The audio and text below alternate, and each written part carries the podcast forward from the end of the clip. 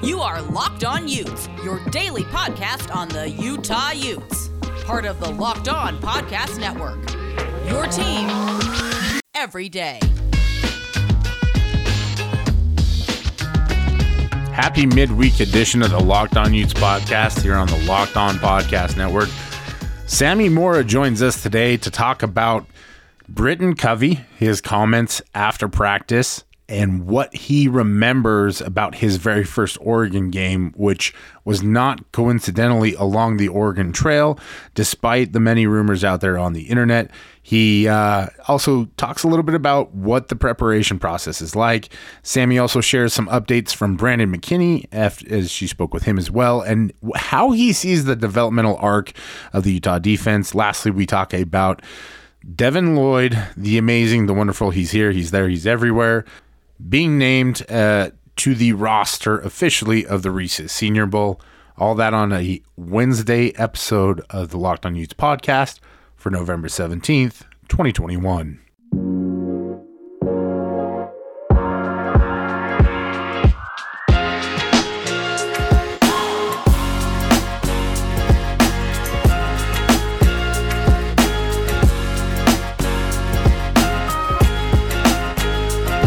Hello, my Utah friends and family. This is Brian Brown, co host of the Locked On Utes podcast. Thank you for joining me on a middle of the week episode of the Locked On Utes podcast. And if it's the middle of the week, you know what that means. It's time to get our fix. No, I'm not talking about going to your favorite decoration shop, offsite apparel, and having them fix the orders that you've messed up on all week. No, I'm not talking about whatever uh, recreational activity of choice it is that you go to uh, to find relief and peace. I'm talking about Sammy Mora, the most addicting podcaster on the Locked On Utes podcast. Sammy, how are you? I'm great. What a, once again, coming in hot with the intro. I, I, wish I could say that it was something that I, I planned on. It's just the sight of you, seeing you, getting to podcast with you that brings it out in me. Uh, but the good news is, is that I'm not alone. Uh, the Sammy Mora show is just an absolute high trending posi- positivity train here on the Locked On Utes podcast. We get great reviews every time. And so, you know, as long as Sammy will have us back, we'll come back and visit her every single time we can. I'm I'm happy when people tell me that they enjoy having like hearing me on the pod. I'm like, thank you. Yeah, yeah. Thank you so much. this is one of those one of those gigs, one of those jobs where like a little like, hey, that was good goes a really long way. You're just like, thank you. Yeah, if I, I the two things that send me into like an emotional spiral in a good way is like comments about like my stories that I've written, like, hey, this was a really good read, or like, thanks for this, Sammy. And then people telling me that I'm like that they enjoy listening to me talk. Because I talk a lot. So for someone to say they like it, I'm like, thank you. I'm gonna run with this. I'm gonna remember this when I'm sad. So shout out to all the people who are uh, boosted my ego when I'm sad. yes, thank you to nice people who give compliments. I think that's a very uh, underrated kind of talent. You know what I mean? Not only being able to give a compliment, but also take one. I'm terrible at taking compliments. Same. Same. Yeah. Yeah, I, I would love to give them out to people. Uh, you know who I think probably does a good job of both? Britton who? Covey. Yes. And I bet you probably have something to say about Britton Covey and what he's been talking about this week. He has. He's been he's been talking a lot. He is um, unofficial spokesperson for the Utah football team. I mean, I, I listen. I'm not complaining because he's incredibly good and, and gifted and, and insightful. And I think, I mean, part of it, I think, is that he does that internship with Yogi Roth. So he's learning a lot about the media aspect of it. I think some of it is that he does a hit with Bill Riley once a week. Uh, but he's out there almost every single week, it seems. And it, it's always just really solid commentary. You know, some guys on this team are not uh, big talkers. We'll put it that way. Yeah, Britton Britton's very well spoken. He's very he knows what he wants to say and he knows how he wants to get it across. And I think another thing that people don't realize is dude remembers everything. Like like literally they asked we asked him in the media scrum on Monday like how does this upcoming game versus Oregon rank on like those big time games that he's played in and he was rattling off games that he played in that from like back in back in the day when he was a freshman like he was talking about how he can he this game has the same vibe as like Michigan his freshman year, Cal versus Jared Goff, BYU in 2018. And then when our buddy Josh Furlong of KSL like was like, yeah, when you played Oregon your freshman year and you guys beat them like 62 to 10, Britton's like, oh, it was 62 to 20. He's like, I can recite that game play by play for you. That's insane. I can't remember what I had for dinner two nights ago. How can he remember the score and the play from a game that happened, I think, in 2015. Yeah, especially given his advanced age, where he's almost near retirement. Um, it's a very impressive.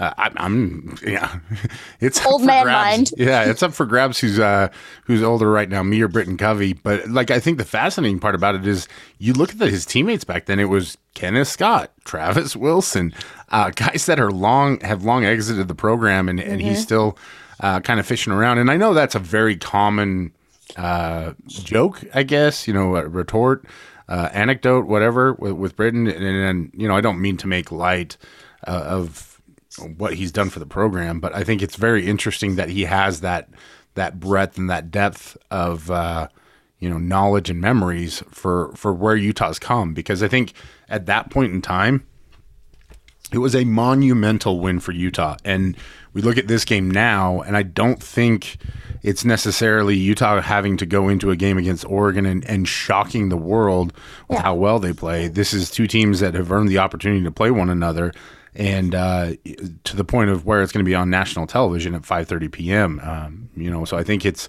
um, a very different environment for Utah nowadays. It is, and I think that's something else that he brought out. He brought up was like they need to learn to even though this is such a big time game on a big stage being on abc and being in prime time they need to block out that noise. Um, take it as just every any like any ordinary game. He said this game isn't the same as you can say that every game's the same but this game no matter how you look at it this game is not the same as playing cal or playing washington state. Like this game is vastly important and even though it's it's like this it's they're playing a game but they need to prep the same way as if they're playing any other team even though it does have so much riding on it which Britton said like our prep our preparation has worked up to this point. Like why deviate from what's been working which I appreciate because you know I think last week you could say that the team kind of might have been thinking jumping ahead in the schedule a little bit with how things played out at Arizona. But to know that the team is still like, okay, want to know, let's just prep for this team and we'll see how it goes. I think that's that should be really comforting to Utah fans that they're like because back in back in back in the day, like back when 2015 when Britt had that stellar game, is Utah fans were clamoring at the idea of beating a USC or beating an Oregon or beating UCLA. But now that we can do that on the regular, yeah, it still is very important to get those wins. And yeah, you still celebrate it like it's like it's the first time you've ever beat them. But goals change. And you know, back back in 2015, yeah, that was a goal was to beat Oregon.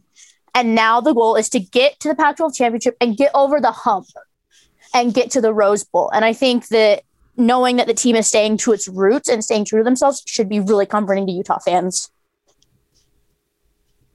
Yeah, I, I definitely think it should. I I'm curious how much stock to put into last week's performance. You know what I mean? Because I think on on some fronts, offensively, it was actually a really good game. I think Utah was. was. really versatile, uh, had some pretty positive yardage. It wasn't, I think, when you sandwich it up against how they looked against Stanford, and I think it's just. It, like we have that's the hard part right like we saw stanford everybody loves stanford stanford was incredible and so you kind of hope that's going to be the next thing that you see is is just a, a replication of that and it's the Pac-12. You're not like you're just never going to see that kind of thing week week to week in this conference. It's too good. It's too um, too varied. You know, and like I mean, I don't know if you watched the broadcast uh, that I watched, but I you know, had no idea that Don Brown was called Doctor Blitz and that he was, uh, you know, whatever. Uh, I'm still, Yeah. I'm still. I mean, I get to the point sometimes in broadcasts where I just mute it because it's just like it gets too much to handle. And I think Saturday was one of them. My dad and I were muting the game 12 minutes into it, basically. it was too much, and and I think you know the, some of that is uh, probably due to the fact that Utah didn't look as crisp as maybe we had hoped.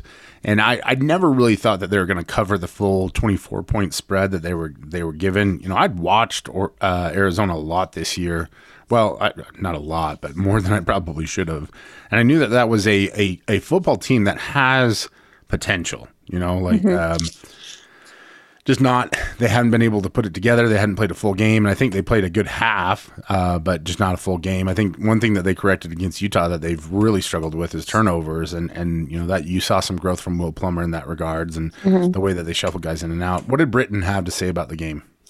He said the biggest thing is not to shoot themselves in the foot like they did last week. And I think that's huge um, because in some ca- instances, Arizona was able to capitalize off of Utah's mistakes, i.e., probably the blocked punt is that the first thing that comes into my mind, at least. Um, and there's other times where you see maybe Arizona could have capitalized more off of something. They walked away with a field goal instead of a touchdown because of how good the defense was playing to us, like in that second half. But Oregon's different. Oregon's not going to be able to just. Oregon is probably going to be able. If you turn that ball over, Oregon's going to turn it into seven, most likely. Depending on where in the field you turn that over on. Like if you turn it in, turn it over in Utah territory, Oregon is coming away with points. You give them a short field and Troy Dye, like you're you're done. yeah Travis, which I can't remember which one's there right now. travis i think it is. Travis, yeah. Of You give them a short field and Travis, you're go, you're, you're he's gone. And that's the hard part about Oregon is it's like you said, it, it's not a team that you can really afford to make mistakes against, or, or like Britton said, shoot yourself in the foot. I don't know that they necessarily force you into a lot of that activity offensively, right? Like on offense, like you said, it's just I've called it death by a thousand cuts. Now, uh, Jeff Schwartz, uh, you know, who does a lot of Pac-12 coverage for Sirius XM, ha- has been pretty vocal about the fact that uh, you know if Anthony Brown has a bad quarter, and he always does, that uh, you know Oregon won't survive against a team like Utah. I, I, you know, you look at the and there's a couple things to, to break down with this, right? Offensively, Travis Dye, third in the conference with 90 yards per game uh, on 15 attempts. He's got 12 uh, rushing TDs, averaging almost six yards per carry. That's a lot. Um, you know, Utah is the closest back that they have is Tavion Thomas uh, with 82 yards per game, but he's averaging almost a, a little over six yards per carry. And then if you look at TJ Pledger, what he's doing right now is just ridiculous with 7.28 yards per carry, but only 50 yards a game. Um, I think a lot of that is just the the big run against Stanford and It's You know- skewing. it's skewing everything. every every uh, yeah, just that little bit. But uh, you know, Anthony Brown is also a run threat. You know, runs about 10 times a game for 55 yards, has eight TDs rushing, and, and so I think they're not really out to you know get you in terms of like making you pay the way that Oregon teams of the past have on offense. Uh, defensively, a little different, right? Like this is a kind of a scary Oregon defense, and uh, it starts and ends with Kayvon Thibodeaux. Uh, you know, Noah Sewell, another big part of this uh, defense, but they're- pretty solid across the defensive line. Even the secondary is is reliable. And so, did Britton have anything to say about Oregon in that regard? So he said the way to win this game is to have explosive plays on like explosive plays just in general. The Utah offense needs to create explosive plays and the Utah defense needs to limit the explosive plays that Oregon has, which you can see that because of like no like like all those just lift, listed off. Like Oregon Utah's offense is going to have an up, not an uphill battle, but they're going to have a hard task against this defense. Kayvon Thibodeaux is probably going to be top five pick in the NFL draft, maybe, probably, most likely. And the offensive line is going to have their hands full with him. Plus, you have Noah Sewell coming in out of the out of the linebacking core. And if Utah can get those big plays, I think it's going to be it's going to be more it's going to be a good game. I think it's going to be close. I don't think it's going to be like a very like blowouty game. But the last thing that Britton did to say that I thought was really important was coaches change throughout the conference and how quickly and how rapidly they change as we're seeing unfold this season. But identities of teams don't change as much. And he said that Oregon is one of those teams that's been consistent with their identity, even though they've had a couple of coaching changes since he's been in the conference and since he's been at Utah. Their identity has mainly stayed the same, which you know. I agree with you. Oregon, you can always count on having a good back and then solid receivers who are going to be able to bring down balls when they need to. And on the defense, it's always just going to be like hard nosed defense that is scary. Attacking defense, very much mm-hmm. so. And I think when we think of Oregon, we think of that Chip Kelly offense that was super high flying, but we kind of neglect to think about what really was the basis and the foundation of that offense. It was the run game. Mm-hmm. And this run game is a little bit different. I think it's a little more uh, Novocaine-ish, a little more, you know, kind of lulling you to sleep and just, you know, chunk, chunk, chunk yardage. They're not really trying to go over the top. Wearing you down. Yep, it's a exactly. wear you down type of situation. Like exactly what they did against Washington State. They will like if they don't get seven yards on the first carry, they're going to keep going until they get that seven yards. Yeah. And they're just going to rinse and repeat. Mm-hmm. And they've got the guys up front to do it. They've got the backs, and, and they have the change of play pace talent at the wide receiver position to go over the top if you try to cheat up and, and, and, and stop it. And so it's it's a big, tall ask for the University of Utah, especially this defense where the, you know the rush defense has still been much maligned. Um, we'll but improving, but is improving. Without a doubt, yeah, very much so. I think you know, for as much as we talked about last week being kind of an icky game, uh, they still did manage to hold uh, Arizona State to I think it was under 100 yards rushing, wasn't it? I'm pretty sure. Let's. You should. You, you would think that by now I'd learned to have the stats up and ready to go. Um, I mean, same, but yeah, here we are. yards. So yeah. So not not terrible, but like it wasn't Oregon State level disastrous of a rush defense, but it wasn't like other good. Te- oh,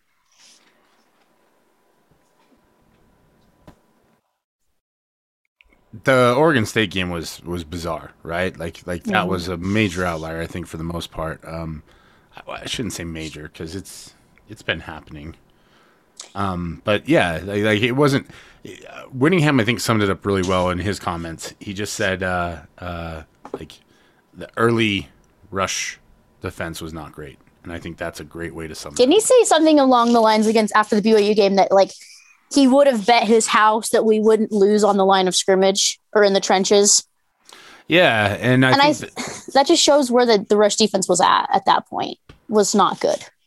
No, and, and it's you know I, I it's it's been kind of a weird conundrum all year long. I think some of it is just you've been introducing new guys. You lost Vuyani Moala. Uh, I think it was finding the right combination of guys out there. You know, Aliki mm-hmm. Vimahi was not with the team uh, last Saturday. That one kind of ran under the radar, but um, I believe his father passed away, and, and we send our best, obviously, out to the Vimahi family and and Aliki as well.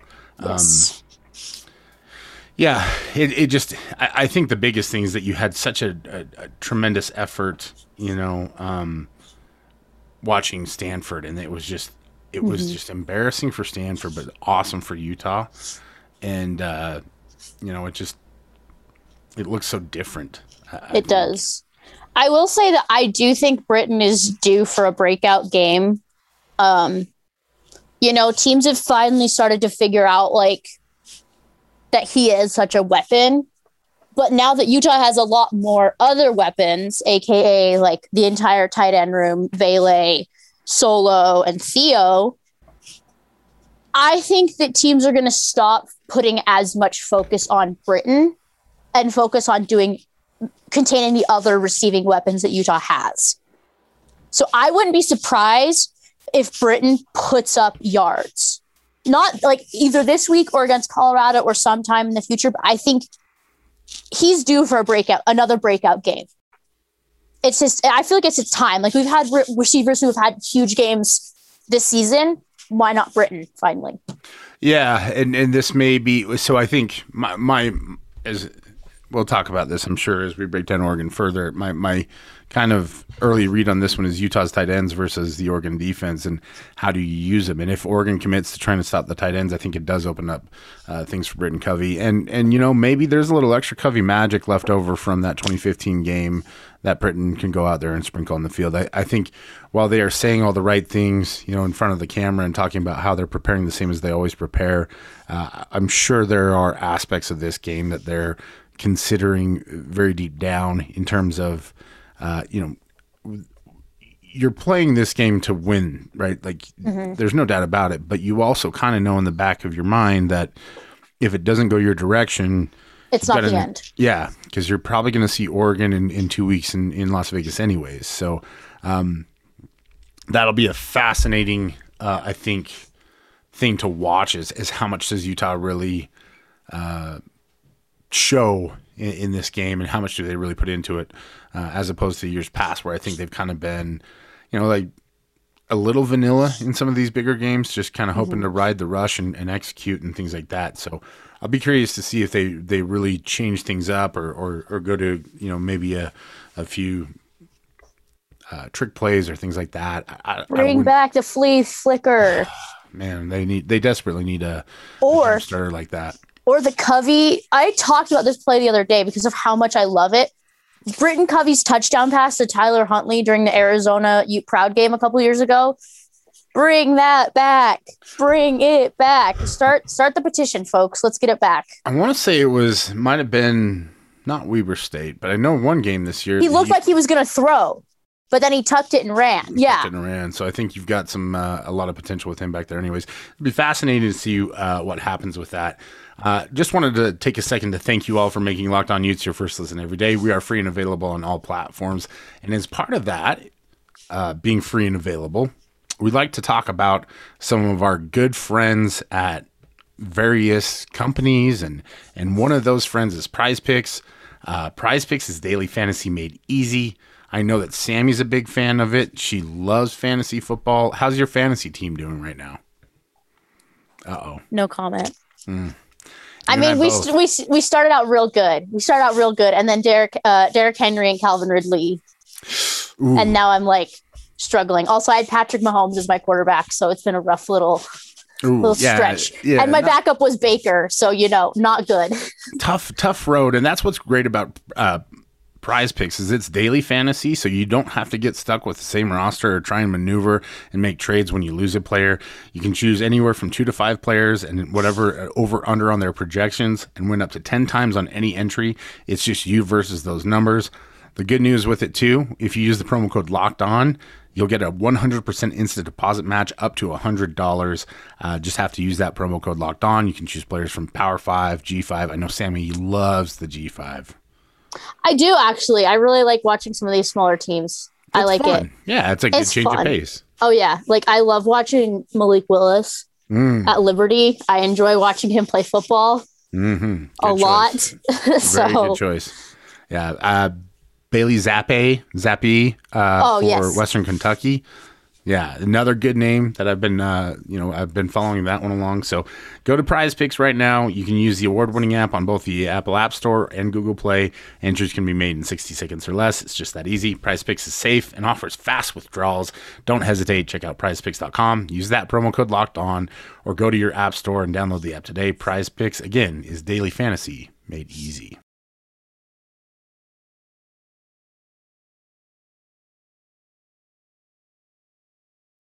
Back at it here on the Locked On Utes podcast. Thank you for making Locked On Utes your first listen every day. We are free, we are available, and we are on all platforms. I did get the notice YouTube happening soon. Uh, we won't subject Sammy to appearing on YouTube if she doesn't want to, uh, because we know that there will be like Bieber like adoration for her, you know, showing her face at, at pretty much any venue right now. So I mean, I mean, I was at the high school football game on Friday, and I didn't have my backpack on, my my infamous red so backpack. No, my mom texted me, and she was like, "Where's your backpack?" and I was like, "It's in the press box, Michelle." Just kidding. I love my mom. that sounds like something that my mother would do as well. She texts me all the time when there's like not an episode or doesn't drop on time. She's like, "What's the matter with it?" And I'm like, "Well." ma'am. Uh, no, but um, it's it's good to have those kinds of fans and those supporters.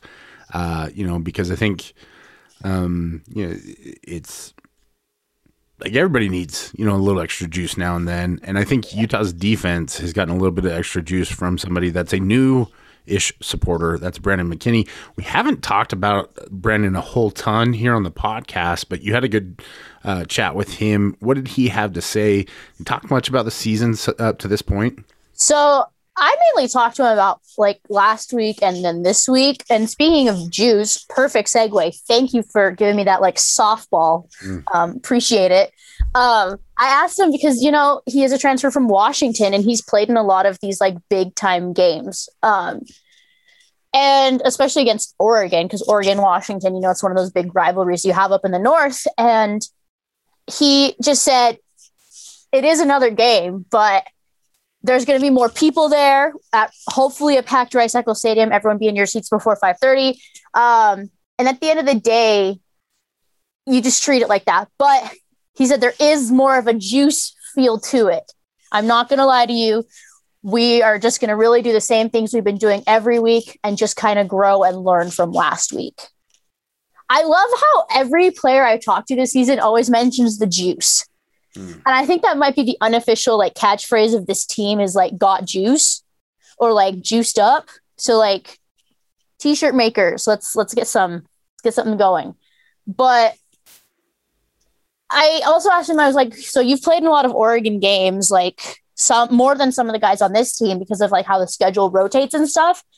And he said they're going into an open mind. Um, he has played past Oregon teams, but they were with different head coaches and a little bit different offenses. But um, every year they have great athletes, good coaches, and they're a top four team in the nation. Um, so we need to give them our best shot, which, you know, a best shot from Utah, like what, uh, like, what do you think best shot from Utah is? Best shot from Utah is like, like what game is do you think would be considered Utah's best shot at Oregon? Because I think it's a combination of a couple of games. Yeah, that's a tough one because I think like this has been a uh, a mixed bag. I think for a Utah team, right? Like I don't know that we've seen really a, a defensive effort where I was just like uh, blown away. Um, USC was a really impressive performance, but I think mm-hmm. that one's kind of fallen by the wayside a little bit uh, when you followed it up with the way that they came back against Arizona State, like that, maybe that one, right? Like where you struggle a little bit in the first half and then come out and just eliminate their decimate them. Yeah. So, uh, like, I think that would be the kind of you know performance that I'm looking for. Closing strongly uh, at home in a night game, but mm-hmm. um, I think part of the reason why they're they're also you know, um, talkative about the juice is just the way the season started. And I think it's very visible that the team is a lot more animated, a lot more invested in what's going on. Uh, I wonder at what point they start to run out of gas a little bit because it's been a very emotional roller coaster for this team. Um, mm-hmm. You know, and, and, I think maybe you're starting to see that a little bit with with some of the performances week to week. You know, from Stanford to Arizona. Um, what was his kind of take on on on the week to week difference? So he just said we got to go back and work harder. There's a lot of great people on this team, both offensive and defensively.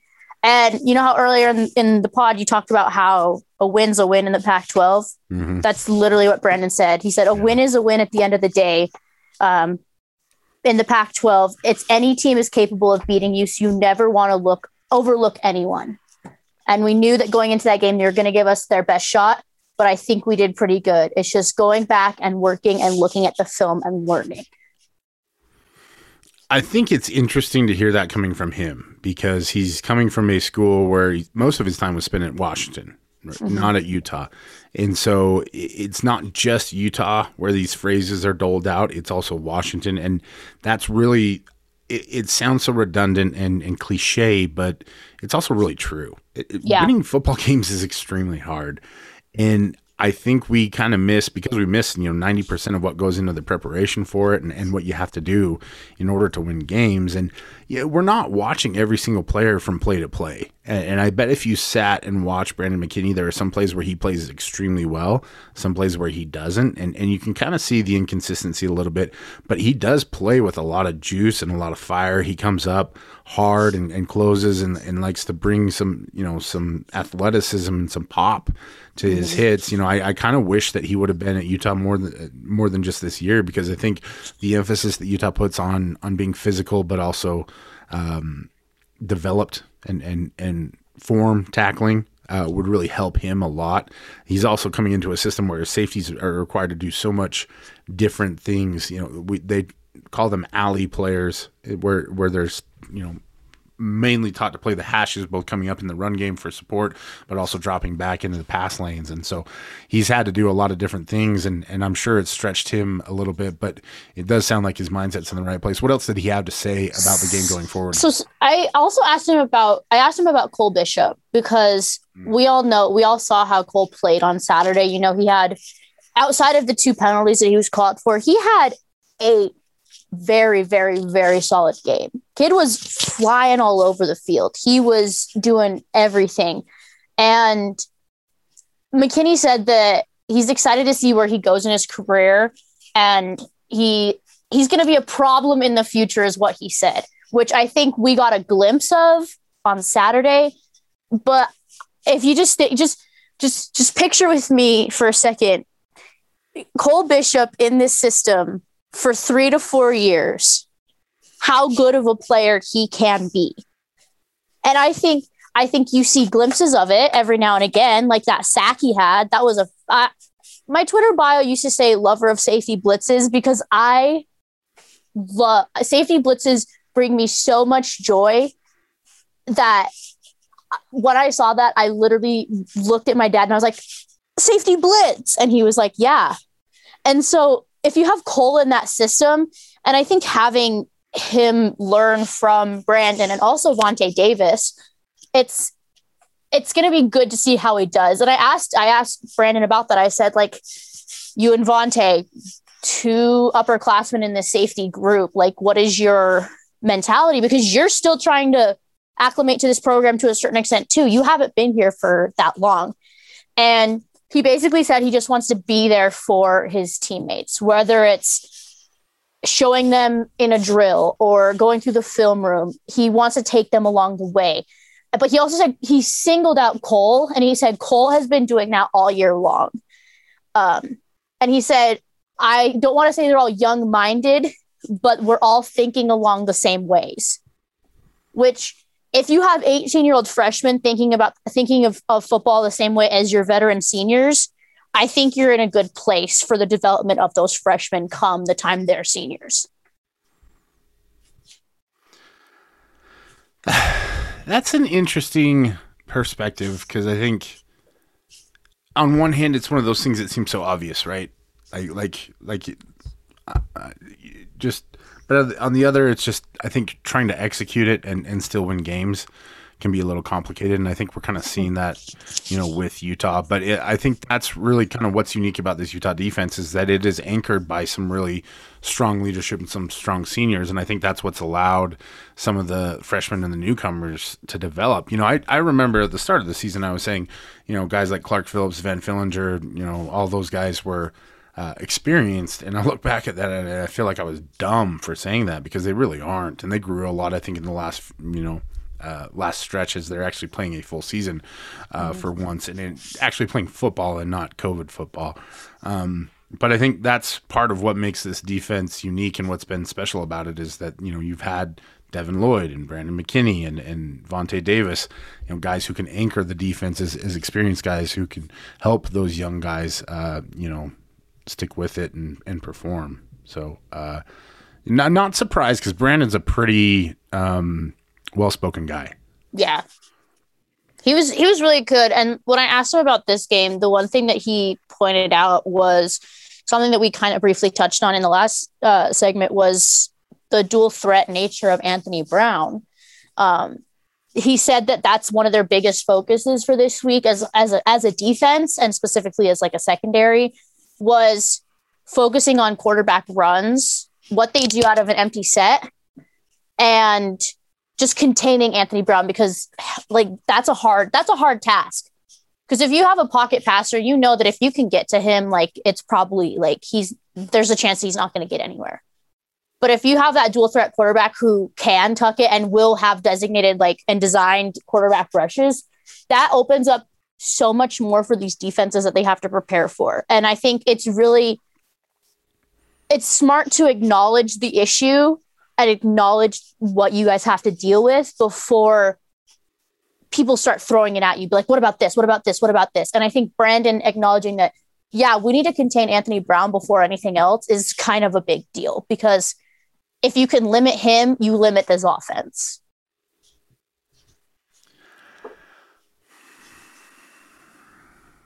Interesting. Um, hmm. Like I want to have something thoughtful to respond to that, but I'm just I'm not sure. Like I'm now I'm really curious to see how this plays out, right? Because like if that's their approach, if that's the game plan, is to limit him and then and then you stop the offense. I mean, in theory, that should work, right? Like like yeah. Because uh, if you if you limit him from rushing it or throwing it, mm-hmm. they're gonna have to rely on Dye and their other backs. And if you can figure out your defensive line and stack the box, mm-hmm. you're you're going to limit them. Yeah. Because if he can't throw the ball and he can't rush the ball, what yeah. do you have to do? I mean, in theory, like right, right, like that's that's yeah, and this is all in theory. Like I am no in no means like Morgan Scalley drawing up defensive schemes. Like that's not what I do. And here's the other thing too that I think when we talk about defense and, and schematics and everything like that, like you always have to pick your poison against an offense, right? There are some things where you're mm-hmm. going to have to learn to live with it. And so you have to scheme to take away the things that you feel are going to be most important. So if it's Anthony Brown, are you are you planning on living with Travis Dye then, or are you planning on them trying to pivot to something different, or or you know I, I am just it's, it's it is interesting to think about. Yeah, yeah, yeah. I think more than anything, I'm just curious to see how that looks on Saturday, um, because I think in you know just general conversation, it makes a ton of sense. It does because, like, like you said, if Anthony Brown has ha- has a bad quarter, the rest of the offense seems to follow suit. If they can have him in that position where he's uncomfortable the entire game, Utah might benefit from it because I personally think I would rely. See, and like, you never know what type of defense you're going to get from Utah from week in to week out. I know that might be a controversial hot take, but you don't know if Utah's rush defense is going to show up at 115 or if they're going to show up at 75. And the same with the with the secondary. The secondary to me hasn't had a truly magnificent game where I'm like, dang, the secondary had a magnificent game. Like, and that's what's so like interesting to think about with the youth of this team is it's you don't know what team you're going to get. And I like with certain teams like a Washington State, you know that you need to focus on air raid.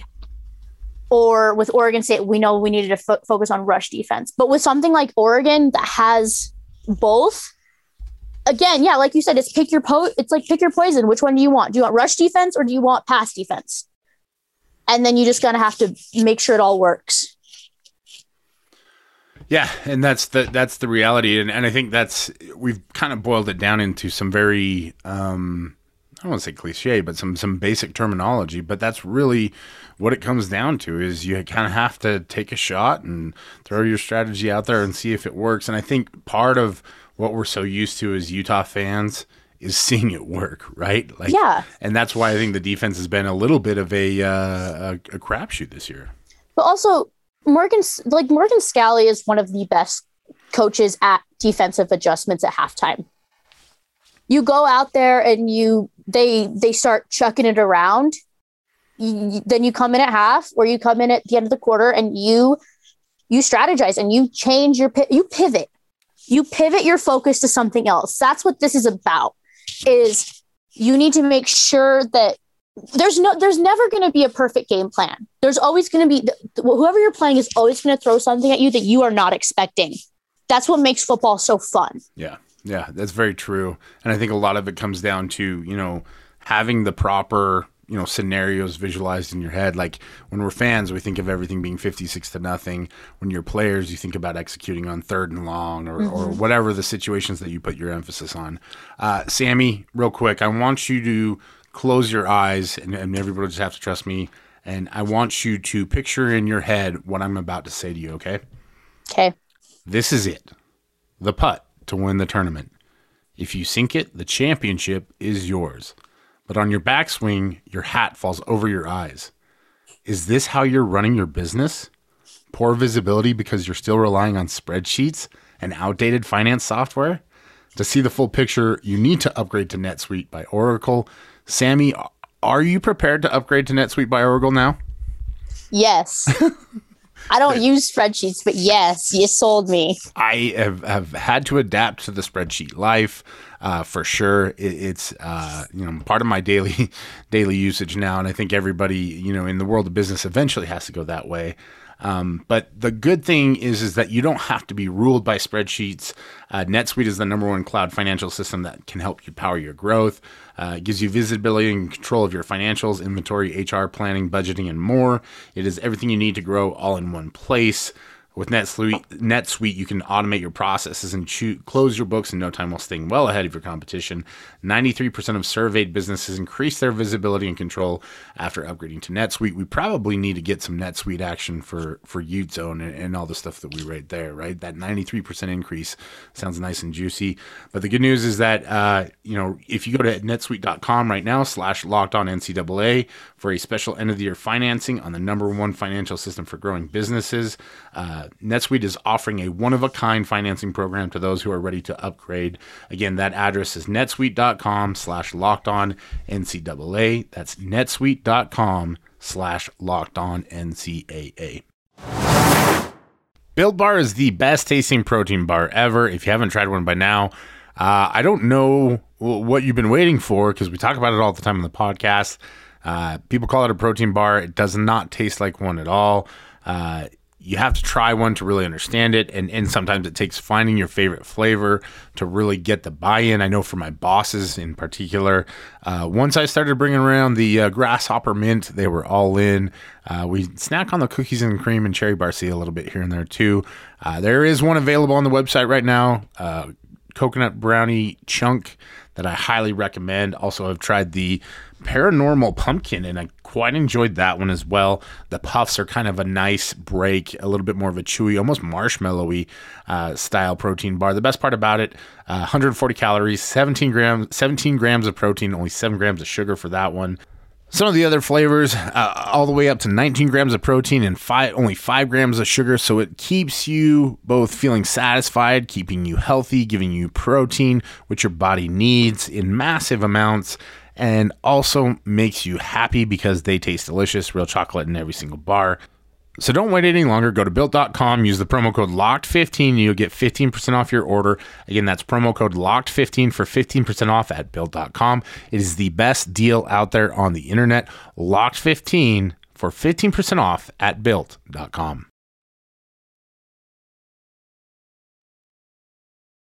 Wrapping things up here on the Locked On Utes podcast, part of the Locked On Podcast Network. And as always, one of our favorite days of the week when Sammy Mora joins us to talk about uh, practice reports, game reviews.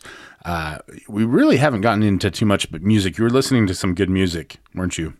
I was. Um, Come clean. those of you who know me, I have a lot of, I listen to a lot of different music, but before we started recording, I was listening to uh, my nice classic rock playlist that I have, Yeah. yeah. listening to some ACDC. One of my favorites, uh, I, I can't recall a single summer that I wasn't in the weight room uh, working out to ACDC. Uh, you know who I think, uh, i- if we're going based on, on work workouts, weight room, all that kind of stuff, is there a particular player that stands out in your mind as somebody that's probably spent a lot of time there from the University of Utah? I mean, seeing how he is from freshman year to now, I have to say Devin Lloyd. Yeah, yeah, that's the one that comes into my mind as well. Uh, some of that is just because uh, there was a big announcement this, uh, I, I guess it was yesterday. Um, Devin Lloyd was named to the Reese's Senior Bowl team, and he's one of the first uh, one of the early announcees, um, and, and one of the first to be named to, to actually go to the bowl game. Uh, mm-hmm. What's your take on what this means for Devin and and and and where he's, you know, where he's starting to to fall in terms of draft profiles? I have always been such a fan of Devin. Um, he's just he's everything you kind of want in a linebacker. He's just hard nosed. He hits well. He he can get downfield. He can get to the quarterback. He can put him in coverage. I love him. I think I think we all knew that he was going to be a draft pick, but I don't think we all. I think I think where he's being projected, like in like er, like late first round now, I'm like gasp because I I expected it, but like you know, whenever you look at a mock draft and you see a Utah player that high, and you kind of have to just sit back and think, you're like, wow, we have a first round draft pick playing at Utah right now, or we have an early second round draft pick playing at Utah right now. And I think watching every snap Devin plays is like that. It's like, oh my God, like, oh my God, Devin Lloyd, like, what's he going to do now? Like, I'm always on the edge of my seat. Whatever I see him get free, I'm like, okay, is he going to have an interception on the two yard line that gets counted as that he gets into the end zone and it's a pick six, or is he going to have a sack, or what's he going to do? So, Devin's fantastic. I will always love Devin Lloyd, no matter what NFL team he goes to, and I think he's he's setting himself up for a really good career. Honestly, he is, and I think a lot of it is due to his versatility and what he's been able to do this season. A, really impressive. Um, you know, uh, just to, to, where he's played and, and everything that he's done for this team, I think you kind of brought up a point that was um, something that like. I, I kind of have this expectation for him to do something unbelievable or amazing every game. And if he doesn't, I feel like he didn't play that well. And then I go back and look at the stats and just realize like he's done everything again. You know, mm-hmm. he didn't you know, have a, a, touchdown for an interception or a fumble return or anything like that, but he made tackles. You know, he was where he needed to be, and and it's just there are these moments where you see him come up and make a tackle, and you're just like, that's got to be so frustrating as an offensive player that you're going up against this guy and you just know that like you're dead in the water, and and that's really I think that combined with his leadership is really what makes him super special to me. Um, you know, he is he he's the epitome of what Utah does, right? They they find yeah. these diamonds in the rough and they develop them, and, and it's guys who want to work hard and, and, and do the right things, and, and they make great you know great strides because of it. And looking at his stats just right now, he's only 0.5 sacks away from setting from like tying as many sacks he had in the 2019 season. He has six sacks right now. He had six and a half during the 2019 season. Hmm. I, he, I, you have to, you have to take, you have to take that he's going to get that, that he's going to get over that six and a half. Especially if you look, if especially against Colorado, I think that you he you can even say he gets maybe one or two against Colorado, maybe half a sack this week, maybe one. But I think he gets it against Colorado. He's already he has three interceptions on this season, which in 2019 he only had one. And even in his even in the COVID year last year, he had two sacks, uh 48 total tackles, 33 which were solo, and a forced fumble in only five games. If that's the numbers he's putting up in five games, if you look at currently this season, 85 tackles, six sacks, three interceptions, um, one fumble recovery, and six passes defended, those numbers are pretty insane for a linebacker.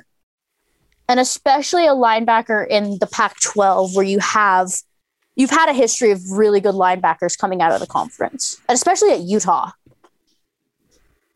You you do, and I think especially recently, there's just been a really impressive trend of Utah getting that linebacking position up to up to where it always kind of was expected to be. You know, I think that's not to knock guys like Chaz Walker and and you know some of the earlier, um, you know, Matt Martinez and and and others uh, that are escaping my mind right now. Um, but it's just that the Cody Bartons, the the Chase Hansens, you know, uh, Johnny Paul. I think those were all guys that were truly uh, high caliber linebackers that really excelled in this system. And I think Devin's really done a good job of not only maintaining the culture but building it, and that can be a really important part of it too.